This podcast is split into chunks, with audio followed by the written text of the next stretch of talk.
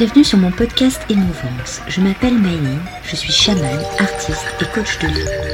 Je suis là pour vous aider à trouver votre soi, aller à la recherche de vous-même. Je vous ferai voyager à la rencontre de votre enfant intérieur, mais aussi de vos guides, dans des univers fantastiques que vous ne pouvez imaginer avoir en vous. Je suis femme médecine et je vous aide à trouver votre chemin de vie et votre identité. À travers Émouvance, je vais vous partager le ressenti de notre société sur notre perte d'identité sur des thèmes qui me touchent et qui je pense vous parleront. Je vous raconterai mon expérience de vie de chaman par les voyages mystiques que je réalise. Venez me découvrir sur mon Instagram Myline Chaman. Je vous donne rendez-vous tous les mercredis pour ce podcast Émouvance. Laissez-vous porter et restez à l'écoute. Myline, après avoir compris que sa mission de vie était de vous faire rêver pour vous trouver, continua son périple. Sa chouette Andrea se trouvait devant un lotus rose. Au-dessus, une perle de nacre rosée flottait.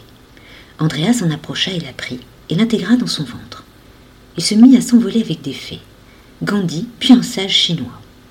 Celui-ci lui dit que maintenant, elle avait la force, l'illusion, mais qui lui donnait l'intuition. Un hibou vint vers elle. Andrea se trouva en fusion avec celui-ci, ils formèrent tous les deux un yin et yang. Et ce yin et yang se mit à monter une échelle sur un arbre, et se retrouva au sommet de celui-ci. Et là, il y avait deux arcs-en-ciel, un qui montait et un qui descendait. Andrea, redevenue elle, prit celui qui descendait, et elle arriva devant un léprochaume et une grotte. Le léprochaume lui dit un quartz rose ou une fiorite, tu as le choix. Elle entra dans la grotte, celle-ci était remplie de lys blancs et au bout une lumière apparut. Elle continua à avancer et se retrouva au centre de la terre où au sol un tchekourai était dessiné et recouvert de lys et de pierres. Elle se mit au centre de ce symbole, sur un noyau fait de racines. Un soleil apparut au-dessus d'elle, et de ce tchekourai, un arbre se forma à base de cerceaux blancs. Dans ce voyage, Maïline comprit que sa conscience s'ouvrait, qu'elle devait travailler pour atteindre l'illumination et la maturation. Travailler sa conscience de soi et exploiter ses particularités, et que sa liberté était nécessaire et que quelqu'un autour d'elle le savait et faisait tout pour l'empêcher de l'atteindre. Mais comme disait Gandhi, Sois le changement que tu veux dans le monde. Maëline comprit que pour s'épanouir, elle devait être libre. J'espère que ce podcast vous a plu. N'hésitez pas à liker, partager, vous abonner, mettre des cœurs. Si vous souhaitez savoir qui vous êtes par votre animal de pouvoir ou travailler sur votre enfant intérieur, n'hésitez pas à me contacter. Ce service s'illustre toujours par un tableau que je traduis.